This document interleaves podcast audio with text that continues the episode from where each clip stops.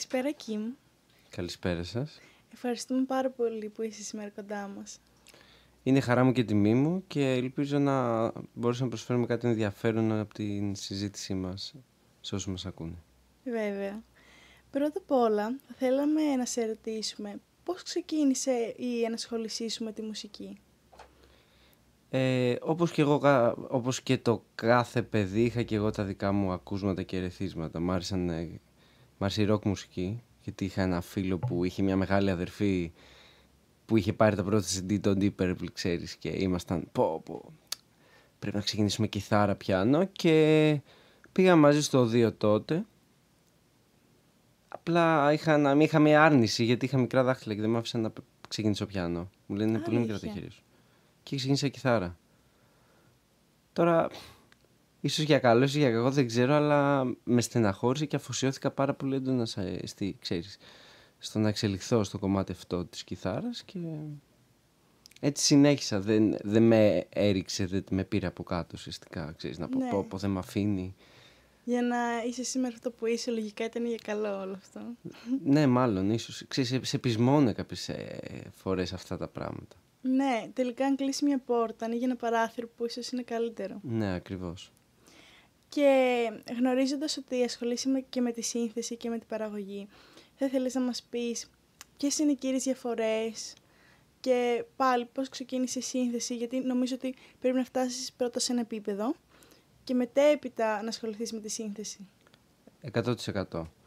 Ε, το κομμάτι της σύνθεσης ουσιαστικά και της παραγωγής είναι δύο διαφορετικά, εντελώς διαφορετικά πράγματα. Μπορεί να είσαι ένας πάρα πολύ καλός συνθέτης, αλλά να είσαι ένας κακός παραγωγός. Μπορείς αντίστοιχα να είσαι ένας πολύ καλός παραγωγός και κακός συνθέτης. Γιατί; Στη σύνθεση είναι πάρα πολύ σημαντικό το να έχεις την δημιουργία. Το να συνθέσεις ήχους, μελωδίες. Κάτι που ένας παραγωγός δεν είναι απαραίτητο να το έχει. Ο παραγωγός πρέπει να ναι μεν να δημιουργήσει, αλλά πιο γενικά. Να κοιτάξει δηλαδή την ποιότητα του ήχου, να κοιτάξει ε, συχνοτικά, συχνοτικά δεσίματα, ε, να κοιτάξει πώς μπορεί να φέρει τον ήχο του συνθέτη στο σήμερα, τέτοια πράγματα. Που πρακτικά είναι εντελώς διαφορετικά αν θες να το εξελίξεις. Εγώ ξεκίνησα στο κομμάτι το συνθετικό και μετά εξελίχθηκα στην παραγωγή. Αυτό μου βοήθησε πάρα πολύ ε, στο να μπορώ να κάνω πολλά είδη.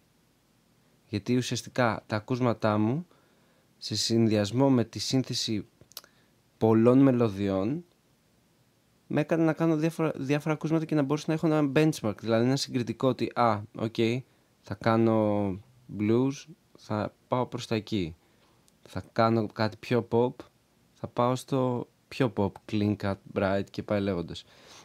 Γενικότερα, η σύνθεση θεωρώ και η παραγωγή ότι δεν υπάρχει σωστό ή λάθος. Η αντικειμενική διαφορά θεωρώ ότι είναι η αισθητική.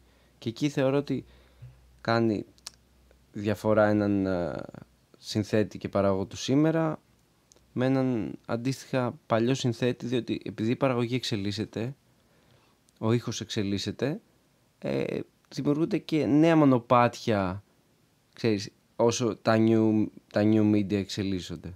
Και τα κοινές μορφές ε, ήχου, γιατί πια μπορεί ο καθένας σπίτι του να συνθέσει, εισαγωγικά. Ναι, επειδή έχουμε πρόσβαση στα μέσα, ουσιαστικά. Ακριβώς. Ναι, ναι, κατάλαβα. Ε, εσύ δηλαδή ασχολείσαι και με τη σύνθεση κομματιών και για τη τηλεόραση. Ναι. Δηλαδή ε, κάνεις τα τραγούδια των τίτλων σε πολλές σειρές ναι. γνωστές. Και όχι μόνο τίτλων και, και το sound design. Ναι.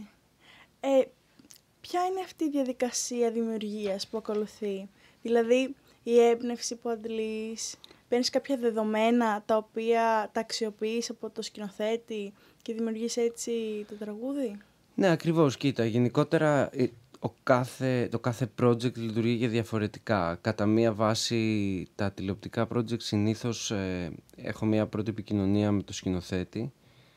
Λαμβάνω το, το σενάριο και τη, τη σκαλέ των επεισοδίων και την ανάπτυξη, τους ρόλους και από εκεί και πέρα έχω μια προσωπική επαφή με το σκηνοθέτη συνήθως, ουσιαστικά για να δούμε το αισθητικό του πράγματος. Δηλαδή, έχουμε μια κομμωδία ε, που έχουμε κάποιους ας πούμε φάνη ρόλους. Εκεί πέρα στην κομμωδία η προσέγγιση αν δεν υπάρχει direction από το σκηνοθέτη μετά μπορεί να μου βγει σε funky, μπορεί να μου βγει σε pop, μπορεί να μου βγει και σε παραδοσιακό. Mm-hmm. Συνήθως όμως ο σκηνοθέτης βάσει αυτού που έχει στο μυαλό του θα σου αντλήσει τα reference και θα σου πει «OK, έχουμε μια κωμωδία, θέλουμε κάτι up-tempo, ε, δώσε μου funky στοιχεία με π.χ. Δηλαδή είναι καθαρά μια επικοινωνία που έχω με το σκηνοθέτη, ενώ βέβαια έχω αντλήσει όλες τις πληροφορίες βάσει σεναρίου, σκαλέτας και ρόλων. Αυτό πρέπει να είναι Αυτό πολύ για το δύσκολο. soundtrack, έτσι. Ναι, γιατί απαιτητικό βασικά. Ε, είναι απαιτητικό. Πολύ σημαντικό να έχεις δημιουργήσει ακου, ε, α- ακούσματα, έτσι ώστε όταν θα σου ζητηθεί να κάνεις ένα διαφορετικό είδος, να μπορείς να προσαρμοστείς.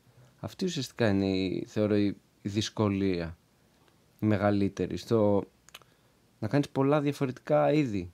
Γιατί όχι μόνο στους τίτλους, αλλά όταν έχουμε μια σειρά, φαντάσου ότι μέσα θα έχεις, ε, μπορεί να έχεις και χίλια θέματα. Για να εκφράσεις τα συναισθήματα ή να εκφράσεις ε, μια, έντονο, ένα έντονο, μια έντονη σκηνή, εκεί θα πρέπει να κάνεις π.χ. κάτι πιο epic, υποθετικά. Παράδειγμα στο δράμα να κάνεις ένα πιο μελωδικό down tempo κομμάτι, μινόρε. Αυτό, αν δεν έχεις τον πλουραλισμό να μπορέσεις να έχεις ξέρεις, διάφορα ακούσματα, πώς θα το κάνεις; Φαντάζομαι ότι ακριβώς επειδή είναι απαιτητικό, επειδή έχεις μια γραμμή κατευθυντήρια, ε, στο κομμάτι του να δημιουργήσει ένα δικό σου κομμάτι, ας πούμε, επειδή ξέρω ότι και ο ίδιος έχει βγάλει κάποια κομμάτια. Ε, εκεί πέρα, λόγω της ελευθερίας, ε, πειραματίζεσαι πιο πολύ. Ναι, σίγουρα, 100%. Γενικότερα, μ, εγώ έχω δύο, δύο θα έλεγα, δύο τρόπους ε, που μοιράζω το, ξέρεις, τις ιδέες μου. Ε, πολλές φορές συνήθως μπορώ να γράψω με ένα ένασμα μια μελωδία απλή, που να είναι ουσιαστικά το main lead, η main βασική μελωδία, και πάνω σε αυτή να χτίσω. Και τις άλλες φορές θα το κάνω με τη, να γα- με τη μελωδία της φωνής, με τη μελωδική της φωνής, και επι- μετά χτίζω το υπόλοιπο. Α, το ανάποδο. Δηλαδή, κάνεις μια μελωδική γραμμή Ακριβώς. και... Α, κατάλαβα. Ακριβώς. Ε, που συνήθως τη, ε, τη μελωδία θα, τη- θα την έχω ήδη ξεκινήσει σε ένα συγκεκριμένο tempo ας πούμε. Ας πούμε ότι θα είναι 90 bpm. Οπότε να πω ότι θα κάνω κάτι ρούμπο ρεγκετόν, παράδειγμα. Ή αντίστοιχα μπορεί να κάνω κάτι πιο αργό. Ανάλογα. Κατά βάση όμως έχω τη μελωδία και πάνω σε αυτή χτίζω είτε της φωνής είτε το οργάνου. Πόσο ευρύ πρέπει να είναι το φάσμα γνώσεων ενός συνθέτη και παραγωγού βέβαια πάνω στα ακούσματά του; Δηλαδή, ποιοι είναι οι κίνδυνοι ενός χαμηλού κρωματικού επίπεδου; Ε, κοίτα, τα ακούσματα ενός α- ανθρώπου που θέλει να ασχοληθεί επαγγελματικά πρέπει να είναι όσο το δυνατόν περισσότερο. Και αυτό ουσιαστικά θα τον κάνει να, να ξεχωρίσει. Όμως θα πρέπει μέσα από όλα αυτά να δημιουργήσει ένα δικό του χαρακτήρα.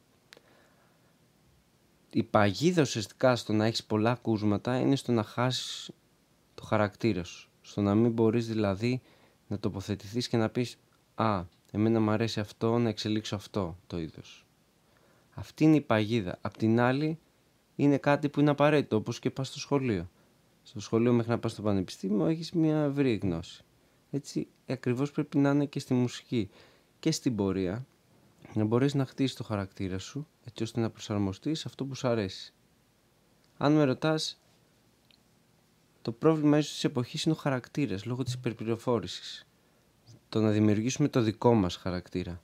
Αυτό θεωρώ ότι είναι το πιο σημαντικό και είναι κάτι το οποίο θα προσπαθούσα να περνούσα σε όλους ότι παιδιά φτιάξτε το δικό σου χαρακτήρα. Μέσα από πολλά ένα, ξέρεις, ερεθίσματα.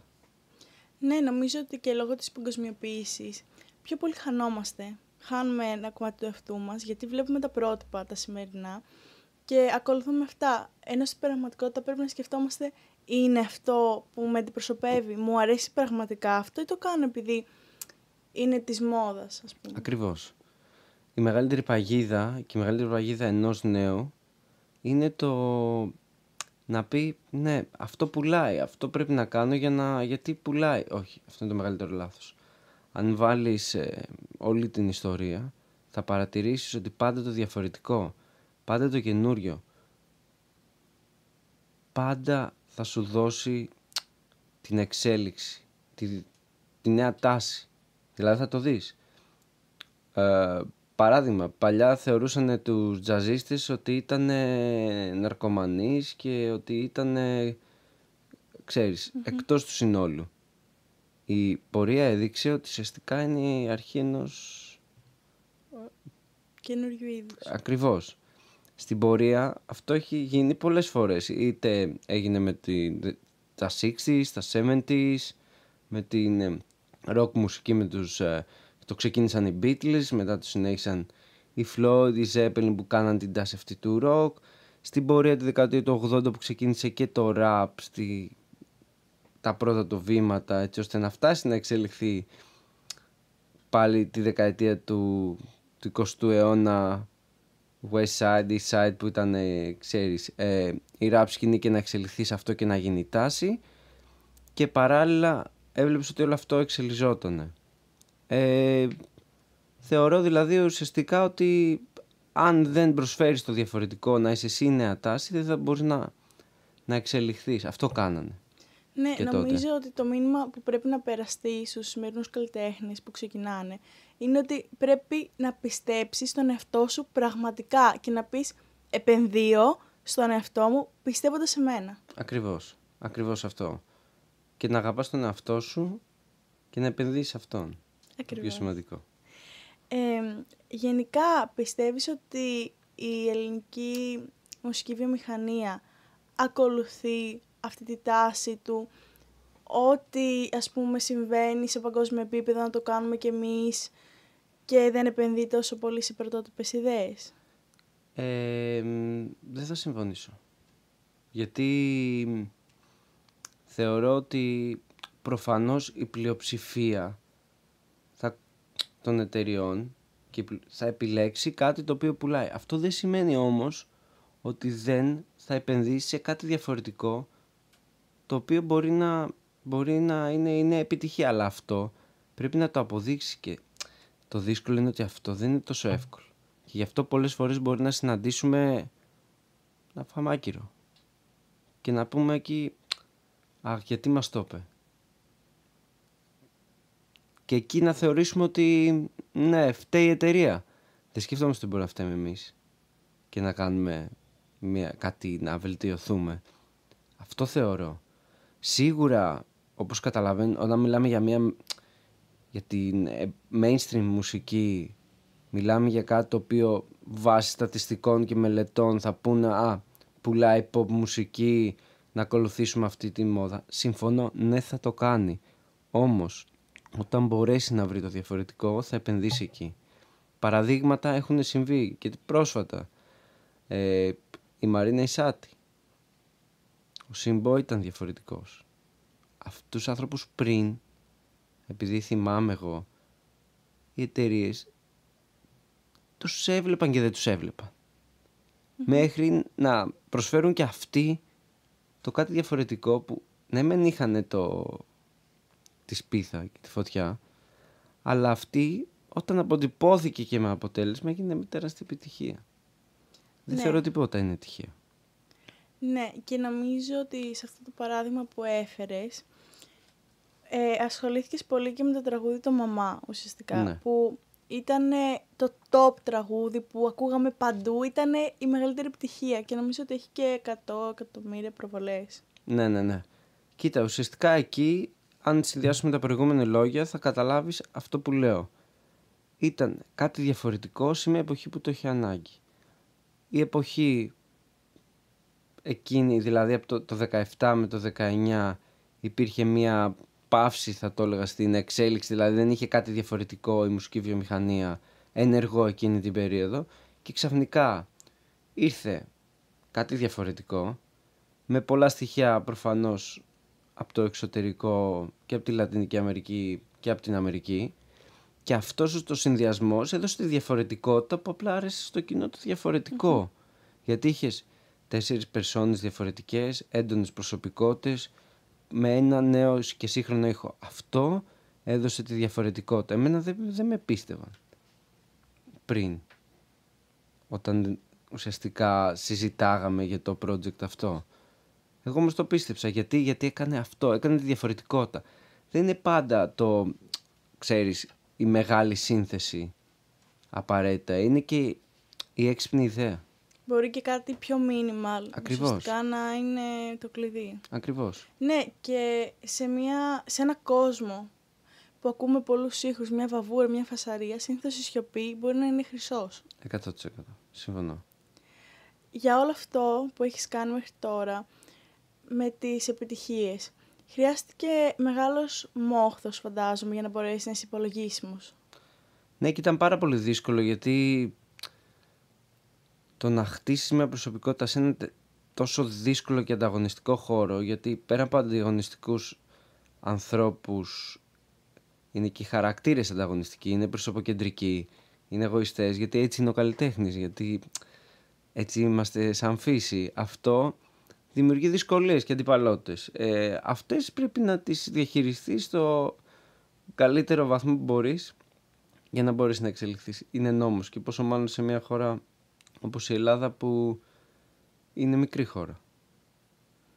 Η βιομηχανία, η μουσική της Ελλάδας είναι μικρή; Ε, Οι εταιρείες. ναι, κατάλαβα.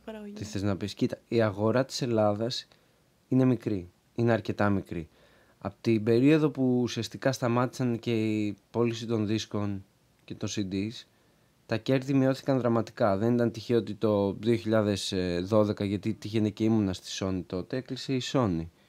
Η Sony, μια πολυεθνική εταιρεία που δεν το πίστευε κανείς. Γιατί πολύ απλά ήταν προβλήματα του παρελθόντος, επενδύσεις του παρελθόντος, δάνεια, τα οποία προφανώς και σκάσανε εκείνη την περίοδο. Γιατί πέσανε τα έσοδα, ε, τα δάνεια ήταν σε πάρα πολύ ψηλό, δηλαδή μπορεί να χρωστάγαν και 20 εκατομμύρια ευρώ. Επομένως ήταν αδύνατο να εισπράξει την αγορά. Αυτόματα αυτό δημιούργησε σιγά σιγά μια πτώση των εσόδων. Αυτό παράλληλα δημιούργησε και αυτό μια χαμηλότερη ζήτηση. Και πάνω στην κρίση αυτό έγινε πάρα πολύ αρκετά έντονο. πράγμα που σημαίνει ότι πόσο μάλλον σε μια αγορά όταν δημιουργήσει και τόσο μεγάλη πτώση ότι τα νούμερα θα είναι πάρα πολύ μικρά. Α μην ξεχάσουμε ότι σε εμάς τους συνθέτες έκλεισε και η, η εταιρεία διαχείρισης πνευματικών δικαιωμάτων. Για τέσσερα χρόνια δεν εισπράταμε ούτε ένα ευρώ. Αλήθεια, το γνώριζα αυτό. Ναι, βεβαίως. Μέχρι ουσιαστικά να δημιουργηθεί ο νέος φορέας. Που πάλι είχαμε έναν φορέα που διαχειριζόταν στο παρελθόν και πάλι ως Ελλάδα, Ελλάδα τώρα ε, η εσωτερική αντιπαλότητα δημιούργησε δύο φορείς που σπάνε τα έσοδα. Ένα διχασμό. Ένα διχασμό, ακριβώς. Γιατί αυτή τη στιγμή είναι δύο εταιρείε διαχείριση. Είναι η ΕΔΕΜ και είναι και αυτοδιαχείριση. Πρακτικά δηλαδή για τον ίδιο σκοπό δημιουργήθηκαν δύο εταιρείες. Πες μου γιατί. Αφού ο σκοπός είναι να εισπράττουν τα πνευματικά δικαιώματα, τα έσοδα των πνευματικών δικαιωμάτων και να τα αποδίδουν σε εμάς τους συνθέτες. Γιατί δημιουργήθηκαν δύο;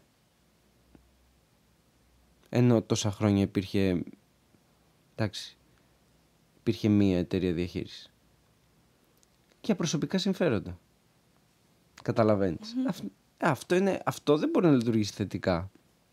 Και γι' αυτό έχουμε να εισπράξουμε τουλάχιστον πέντε χρόνια τα έσοδα τα, τα που θα έπρεπε να εισπράταμε και έχουμε επενδύσει. Εγώ προσωπικά έχω επενδύσει. Έχω πάνω από 15 τηλεοπτικές σειρές. Αλλά η, ο εγωισμός μας όπως σου είπα και οι μικρότητες πολλές φορές με φτάσαν στο σημείο αυτό. Ναι, γενικά ως χώρα πολλές φορές βάζουμε το προσωπικό συμφέρον μπροστά. Ναι. Και βλέπουμε τον έναν, που σύνθεση είναι αυτός μας, και οπότε δεν βλέπουμε τους υπόλοιπους που περιμένουν και περιμένουν πράγμα. και περιμένουν πράγματα από εμάς ουσιαστικά. Ακριβώς. Εγώ βγήκα σε μια συνέλευση της ε, ΕΔΕΜ που ήταν διάφορα ονόματα, μεγάλα και παλιά ονόματα του χώρου και είπα, ωραία, εσείς φωνάζετε. Φωνάζετε γιατί, για τα συμφέροντα των παρατάξεών σας ή για τα συμφέροντά μας; Δεν μπορεί να τσακώνεστε όταν και οι δύο θέλουμε το ίδιο πράγμα. Γιατί τσακώνεστε, αφού και οι δύο θέλουμε να εισπράξουμε τα λεφτά μας. Ναι, αυτό το παράδειγμα νομίζω ότι υπάρχει παντού. Στα Ναι, πανεπιστήμια, στη πολιτική μέσα, στη Βουλή, παντού παντού υπάρχει αυτό το πράγμα. Εννοείται. Απλά το αναφέρω, δεν θα έκανα τέτοια τοποθέτηση. Απλά το αναφέρω γιατί είναι ένα βασικό έσοδο των συνδετών και των στοιχουργών. Και το οποίο άνθρωποι είχαν επενδύσει χρόνια πάνω σε αυτό και πολλές χιλιάδες συνθέτες και στοιχουργοί δεν μπορούν να φάνε, δεν μπορούν να ζήσουν. Γι' αυτό το αναφέρω, γιατί είχαν επενδύσει σε αυτό. Και για μένα, εγώ τυχαίνει και έχω και άλλες επιχειρήσεις κλπ. Αλλά άνθρωποι, πολλοί άνθρωποι ζούσαν από αυτό και αυτό τους έκοψε το ψωμί. Και έπρεπε να βρεθούν ξαφνικά σε μια ηλικία πολύ διαφορετική και να κάνουν κάτι άλλο στη ζωή τους που δεν το κάνανε ποτέ και θα έπρεπε να προσαρμοστούν σε νέα δεδομένα. Συμφωνώ έτσι είναι η ζωή, αλλά για μένα δεν είναι σωστό για αυτούς τους άνθρωπους. Πολύ όμορφο και πολύ σωστό που το έθεσες αυτό το ζήτημα στο τραπέζι.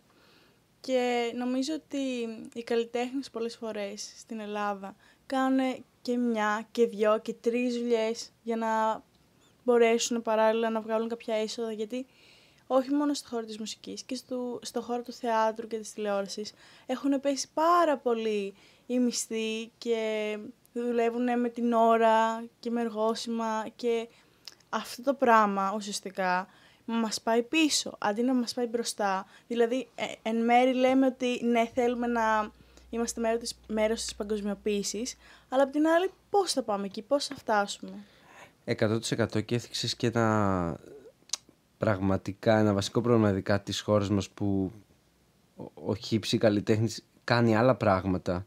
Αυτό το ξέρουμε πολύ καλά όλοι, ότι κόβει από τη δημιουργικότητα. Γιατί δεν είναι focus σε αυτό.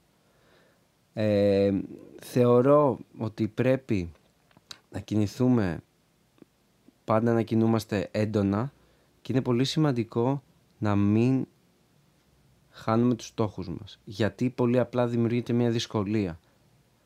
Επειδή είναι πολύ πιθανόν να δημιουργηθούν δυσκολίες, είναι καλό να μην τα βάζουμε κάτω και έχει σημασία που το τονίζουμε. Γιατί ειδικά στο χώρο της μουσικής βιομηχανίας αυτό μπορεί να συμβεί και είναι πάρα πολύ πιθανό. Ένα, μια άρνηση μιας εταιρείας, ενός μάνατζερ, ενός επενδυτή, ενός παραγωγού. Δεν πρέπει να τα βάζουμε κάτω, είναι πολύ σημαντικό. Θα συμβούν αρνητικά. Μακάρι να είναι η ζωή μόνο θετικά. Αλλά πολύ πιθανό να συμβούν. Είναι πολύ σημαντικό γιατί πραγματικά έχω, κάνει και, έχω ζήσει και εγώ ένα κύκλο το να είμαι στο peak και ξαφνικά να έχω κόντρες εσωτερικές με μάνατζερ εταιρείες. να μην μπορώ να το διαχειριστώ. Να νιώθω ότι κολυμπάω στον ωκεανό και να λέω τώρα ποιος θα με σώσει. Και να βάζω το κεφάλι μου κάτω και να λέω ποια είναι τα δεδομένα, πρέπει να τα διαχειριστώ και να εξελιχθώ. Δεν πειράζει η άρνηση. Και να μου παίρνεις δύο χρόνια να ανακάμψω. Να δίνουμε Αυτό, χρόνο στον εαυτό Ακριβώς. Πολύ σημαντικό. Να υπάρχει αυτοκριτική, αυτογνωσία. Ε, είναι πάρα πολύ σημαντικό αυτό γιατί καταλαβαίνεις ότι μια φήμη μπορεί να δημιουργήσει ένα πέπλο το οποίο αυτό πέπλο να μην αναγνωρίσει κάποιες αδυναμίες που υπάρχουν. Αυτό είναι σημαντικό να υπάρχει και η αυτογνωσία.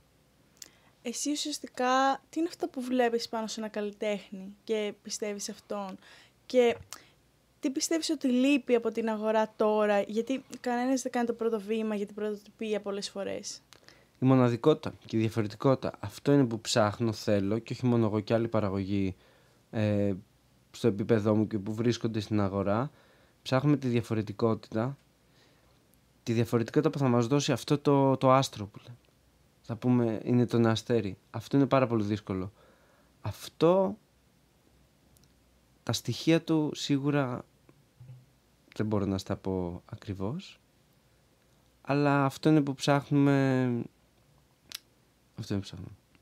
Ναι, και εγώ ξέρω βασικά από ότι σε έχω μελετήσει, να ξέρω, ότι πιστεύεις πολύ στο ελληνικό στοιχείο.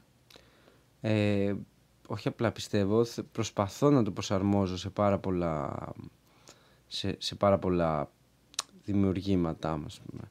Και γενικότερα θεωρώ ότι επειδή έχουμε ένα στοιχείο το οποίο εγώ το έχω παρατηρήσει και είναι περιζήτητο και μας χαρακτηρίζει ε, το λίγο ανατολίτικο ελληνικό στοιχείο που έχουμε ας πούμε κατά βάση όταν το προσαρμόζουμε ειδικότερα στην ε, pop μουσική είναι κάτι που είναι πολύ ελκυστικό.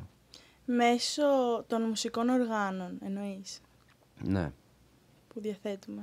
Ε, των μουσικών οργάνων, της κουλτούρας, Του ρυθμού. του ρυθμού. Όπως δεν είναι τυχαίο ότι εμείς σαν χώρα έχουμε τα μπουζούκια.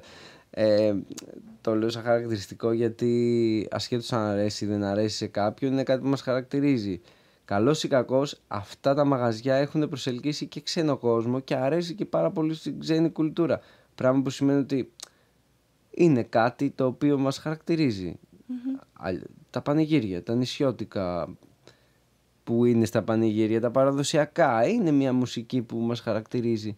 Αν και δεν την ακούμε πολύ. Δεν την ακούμε, συμφωνώ. Και τα στοιχεία δηλαδή σπάνια τα ακούμε, τα όργανα, το ρυθμό. Συμφωνώ, αλλά μην ξεχνάμε ότι είχαν, έχουν περάσει μεγάλοι συνθέτες όπου δεν ήταν στο, στο pop και ήταν στο παραδοσιακό, καλλιτέχνες, Πετρολούκας, το γνωρίζεις ελπίζω. Και πάλι λέγοντα. Αρκετοί δηλαδή πολύ σεβαστοί καλλιτέχνες σε αυτά τα είδη. Ναι, εννοείται.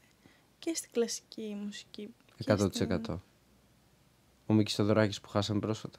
Ακριβώς, αυτό, αυτό ήθελα να πω ως παράδειγμα. μπόρεσε και κατάφερε και πέρασε σε όλο τον πλανήτη το... Ο Χατζηδάκης. Ακριβώς. Ο Θοδωράκης με το Ζορμπά μπόρεσε και πέρασε το ελληνικό στοιχείο σε, ο- σε όλο τον πλανήτη. Τα κομμάτια, ας πούμε, του Χατζηδάκη στο πιάνο παίζονται στους παγκόσμιους διαγωνισμούς ως επιλογής, ας πούμε. Εννοείται. Είναι- Ήταν κάποια χρόνια της Ελλάδας που πραγματικά με σουρανούσε και ελπίζουμε να έρθουν και πάλι ως, με συνθέτες και προσωπικότητες που θα κάνουν τη διαφορά όπως είπες ο Χατζηδάκης, ο Μίξης Θοδωράκης, ο Μάνος Λοΐζος και πολλοί άλλοι ιδιοβεληνικούς. Ακριβώς. Με ποιον τρόπο θα πρότεινες να ξεκινήσουν τις σπουδές τους οι νέοι δημιουργοί σήμερα, έτσι ώστε να ενταχθούν στην ελληνική βιομηχανία και πώς ξεκίνησες εσύ; Κοίτα, η πρότασή μου θεωρώ ότι θα πρέπει σίγουρα να υπάρχει μια επαφή με κάποιο μουσικό όργανο που θα τον βοηθήσει αρκετά το χύψη καλλιτέχνη να προσαρμοστεί στη μουσική. Ε, ιδανικά τώρα αυτό είναι στην επιλογή του καθένα, αλλά ένα πάρα πολύ, μια πολύ καλή επιλογή για να ξεκινήσει κάποιος ε, το κομμάτι της σύνθεσης είναι το πιάνο. Στο κομμάτι και της ενορχίστρωσης, γιατί πια λόγω της ε, εξέλιξης παραγωγής με τα virtual όργανα μπορεί να δημιουργήσει μια πλήρη ενορχίστρωση αυτή τη στιγμή που θα έχει και τις αρμονίες πια Ναι, έχει διότι αυξηθεί το το πιάνο επίπεδο. έχει όλες τις εκτάσεις, Ακριβώς. τις οκτάβες και εκτός αυτού νομίζω για να πάρεις ένα χαρτί πρέπει να έχεις φτάσει μέχρι ένα επίπεδο στο πιάνο. Ακριβώς. Ε, το πιάνο θα σου δώσει και τη θεωρητική γνώση που θα σε βοηθήσει στο συνθετικό κομμάτι Της αρμονίας. της αρμονίας ακριβώς στο να δώσεις αντίστοιχα να γράψεις και τα ανάλογα όργανα να μπορείς να, να δώσεις και τις παρτιτούρες στους επαγγελματίες στις ενάδες που ίσως θα χρησιμοποιήσεις στο να σου τελειοποιήσεις ένα κομμάτι. Ε, να ξε- ξεκινώντας από αυτό και στην πορεία στην εξέλιξη στην ε, ενορχίστρωση και μουσική παραγωγή θεωρώ ότι θα είναι τα, οι επιλογές ε, αυτές του παραγωγού γιατί αντίστοιχα η μουσική παραγωγή θα τον βοηθήσει στην εξέλιξη του ήχου στην ποιότητα του ήχου και θα μπορέσει να έχει μια γνώση και μια εξέλιξη σε αυτό. Ναι, γενικότερα η εξειδίκευση θα πρέπει να υπάρχει σε κάθε άνθρωπο. 100%. Και είναι και μια εποχή που χρειάζεται για να μπορέσει να σε κάνει πάλι αυτό που θα τονίσω, το διαφορετικό. Ακριβώς. Θες να μας πεις λίγα λόγια για το περιοδικό το οποίο επιμελείσαι, τη θεματική του, την εξειδίκευση που έχεις πάνω στο αντικείμενο; Ναι, φυσικά, κοίτα. Το περιοδικό λέγεται highendnews.com. High end είναι από το high end audio. ουσιαστικά το υψηλότερο επίπεδο ποιότητας ήχου. Ε, έχει πάρα πολύ ενδιαφέροντα πράγματα στο κομμάτι των νέων ενισχυτών ήχου, ηχείων, εξοπλισμό. Οικιστικό, αλλά ουσιαστικά τον καλύτερο. Ε, για να μπορείς να καταλάβει και το κοινό παραπάνω ε, σε αυτό, είναι ένα περιοδικό το οποίο αναλύει τα μηχανήματα είτε ενισχυτών, ηχεία, καλώδια. Λεπτομέρειες και αξιολογήσεις. Λεπτομέρειες, αξιολογήσεις ακριβώς. και άρθρα πάνω σε αυτό. Ήταν κάτι που μ' άρεσε, μα κατά βάση μ' άρεσε να ακούω. Ξέρεις, να μπορώ να συγκρίνω ηχεία, ποιότητες παραγωγών. Ουσιαστικά με βοήθησε πάρα πολύ από την αρχή που το ανακάλυψα αυτό το τομέα του high-end audio στην ακρόαση. Το ανακάλυψες επειδή έψαχνες μια καλύτερη ποιότητα ακουστική. Ακριβώς, ακρόασης. Το πώς θα ακούσω την παραγωγή μου καλύτερα. Δηλαδή, ωραία, καλά το ακούμε στο κινητό και στα ακουστικά, αλλά εγώ ήθελα ουσιαστικά να ακούσω λεπτομέρειες. Τι παρατήρησα εκεί; Παρατήρησα ότι σε αυτές τα συστήματα μπορώ να ακούσω όλη την ε, δημιουργικότητα που είχαν οι, οι παλιοί, ας το πούμε. Δηλαδή, όταν ακούσουμε παραγωγή των Pink Floyd θα δεις τη στερεοφωνία, θα δεις το, τις χρειές των οργάνων και θα παρατηρήσεις το διαφορετικό, την, ε, τη χροιά του οργάνου. Αυτό εμένα μου δίνει ένα έναυσμα, Μου δίνει έναυσμα στο να πω κι εγώ, OK, okay, πού αδυνατώ; Γιατί ακούγεται έτσι η παραγωγή μου, να βελτιωθώ; Πώς θα μπορούσα να φτάσω σε αυτό το επίπεδο; Τέτοια λεπτομέρεια δεν μπορεί να στη δώσει ένα ακουστικό, ένα ακουστικό απλό ή αντίστοιχα ένα ηχείο. Δεν είναι τυχαίο ότι και στα στούντιο υπάρχουν άλλα ηχεία ναι. από ότι σπίτι μας. Ουσιαστικά δηλαδή το detail και η λεπτομέρεια που θα πάρουν είναι πολύ μεγαλύτερη και αυτό θα με βοηθήσει πάρα πολύ στο να κάνω ένα recognize όλη την παραγωγή και να μπορέσω να δω τι έχουν κάνει και να μπορέσω να αντιλήσω στοιχεία τα οποία μπορούν να με βοηθήσουν να εξελιχθώ. Έτσι ουσιαστικά ξέρεις, ξεκίνησε αυτό σαν χόμπι. Ε, το κάθε ηχείο σου προσφέρει κάτι διαφορετικό. Δηλαδή αν ένα ηχείο τύπου κόρνα σου προσφέρει ένα πιο image, μια μεγαλύτερη εικόνα στη στερεοφωνία, θα ακούς τα όργανα, τα sides και όλα. Αντίστοιχα, ένα άλλο το οποίο μπορεί να είναι με, ας πούμε, με 2 12 inch θα δώσεις καλύτερα μεσαία. Αυτό θα σε βοηθήσει στο να ακούσεις καλύτερα την παραγωγή σου στη μεσαία περιοχή. Και ουσιαστικά με βοηθάει πάρα πολύ σε αυτό το κομμάτι, στο να εξελίσσομαι στην παραγωγή. Μια που Να σου πω την αλήθεια και έτσι το έκανα και περιοδικό. Ναι. Έτσι ουσιαστικά ξεκίνησε το περιοδικό και έχω μεγάλες εταιρείες πελάτες. Κάνω την έκθεση ήχου και εικόνας που πολλές εταιρείες διαφημίζουν τα καινούργια τους προϊόντα και ο κόσμος έρχεται και τα βλέπει. Ναι, αυτό είναι πάρα πολύ όμορφο γιατί βλέπουμε ότι το χόμπι μπορεί να γίνει ουσιαστικά εν μέρη σαν επάγγελμα και να εξελιχθείς και να κάνεις κάτι πολύ όμορφο από εκεί μέσα. 100%. 100%. Και ανέφερες και το στούντιο πριν και είναι αξιόλογο να αναφέρουμε ότι έχεις και ένα στούντιο το οποίο το έφτιαξες στην περίοδο του κορονοϊού, εκεί που όλα ήταν σε πάυση, δημιούργησες κάτι νέο. Ναι, η αλήθεια είναι ότι εμένα μου αρέσει γενικά, οι δυσκο... μ' αρέσουν οι δυσκολίες και πάνω και στην οικονομική κρίση αλλά και στην κρίση την υγειονομική τώρα ε, μπόρεσα ναι, και έκανα μια επένδυση σχετικά μεγάλη δηλαδή όπως είδατε είναι μια μεγάλη υποδομή με τηλεοπτικά στούντιο, με green screen, με στούντιο ήχου, Ένα εξαιρετικό στούντιο. με meeting rooms. Ε, φιλοξενούσα όλη τη χρονιά το Houston το λύσαμε που έκανα με την παραγωγή. Ε, γενικότερα θεωρώ ότι οι κρίσεις αν αντι τις δούμε καθαρά, μπορεί να είναι ευκαιρία. Αυτό έκανα κι εγώ. Θεώρησα ότι ήταν μια ευκαιρία. Γιατί, Γιατί πολύ απλά εκείνη την περίοδο μπορούσα να χτυπήσω και τις τιμές. Μπορούσε αυτό το πράγμα να μου κοστίσει λιγότερο. Άρα ήταν μια καλή περίοδος για εμένα. Και θεώρησα ότι και θεωρώ ότι τις δυσκολίες εμείς τις δημιουργούμε. Σίγουρα υπάρχει ένα βασικό και ένα υγειονομικό πρόβλημα που ελπίζουμε να περάσει σύντομα το θέμα του κορονοϊού.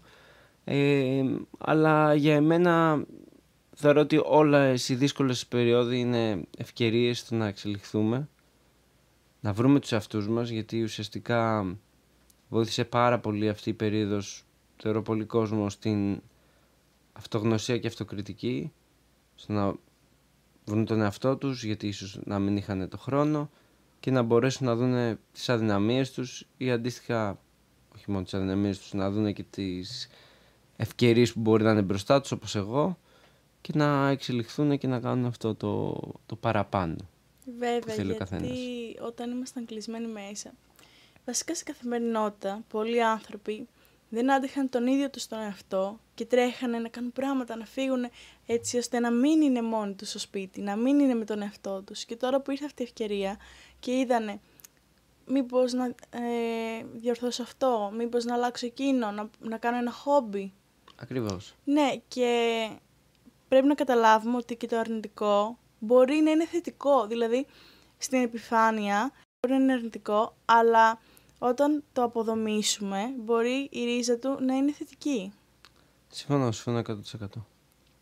Εσύ είχες στάσει δημιουργικά σε ένα τέλμα στο κορονοϊό; Ε, μπορώ να σου πω την αλήθεια. Η αλήθεια είναι ότι με επηρέασε αρκετά γιατί είμαι ένας άνθρωπος ψυχολογίας και θεωρώ ότι ήταν μια περίοδο που δούλευα δύσκολα. Ένιωθα δηλαδή, ένιωθα αυτόν τον αρνητισμό. Ε, θεωρώ ότι επηρέασε κόσμο, αρκετό κόσμο, γιατί ξαφνικά μην ξεχνάμε ότι η καλλιτέχνης είναι τα, τα ελεύθερα πουλιά εκφράσεις και δημιουργίας και που ξαφνικά θα έπρεπε όλοι να είναι δεμένοι, κλεισμένοι. Τους βάλουμε σε κλουβί. Ακριβώς. Βέβαια όπως είδατε υπήρχαν μέσα, γίνανε τραγούδια που ήταν ο καθένας σπίτι του και εκμεταλλεύτηκαν τα new media και μπόρεσαν και κάνανε το πολλές TikTok. συνεργασίες. Το TikTok.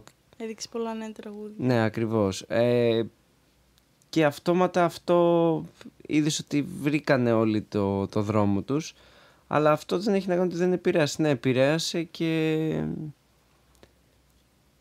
ας ελπίσουμε να σταματήσει, να σταματήσει γιατί πολλοί συνάδελφοι έχουν και, ένα, και μεγάλο πρόβλημα βιοπορισμού λόγω του ότι τόσο καιρό δεν υπήρχε δεν υπήρχε ούτε ένα κέντρο διασκέδασης, συναυλίες. συναυλίες ακριβώς έτσι ώστε να επιβιώσουν κάτι πολύ σημαντικό. Ακριβώς. Τέλος, ποια θεωρείς ότι είναι τα μεγαλύτερα επιτεύγματα τα οποία έχεις κάνει μέχρι τώρα στην καριέρα σου; Τα μεγαλύτερα επιτεύγματα. Ε, ξέρεις, δεν θέλω να πω δεν θέλω να πω κάτι γιατί θεωρώ ότι έχω πολλά επιτεύγματα ακόμα να κάνω. Οπότε ας πούμε ότι τα μεγαλύτερα θα έρθουν στο μέλλον. Α, ξεκίνησες τέλεια, τελειώνεις τέλεια. Χαίρομαι. Πολύ ευχάριστος άνθρωπος. Ευχαριστούμε πάρα πολύ για Εγώ το χρόνο ευχαριστώ. Ήταν, ήταν χαρά μου και τιμή μου κιόλας ε, που βρίσκομαι μαζί σας και με πολύ χαρά στο μέλλον να συζητήσουμε και υπό καλύτερες συνθήκες, να δημιουργήσουμε πράγματα. Βέβαια. Για να δώσουμε, ξέρεις, το ένασμα για, να, για νέα πράγματα και δημιουργικά σε όλους. Ακριβώς. Ευχαριστούμε πάρα πολύ. Εγώ ευχαριστώ. Φιλιά πολλά.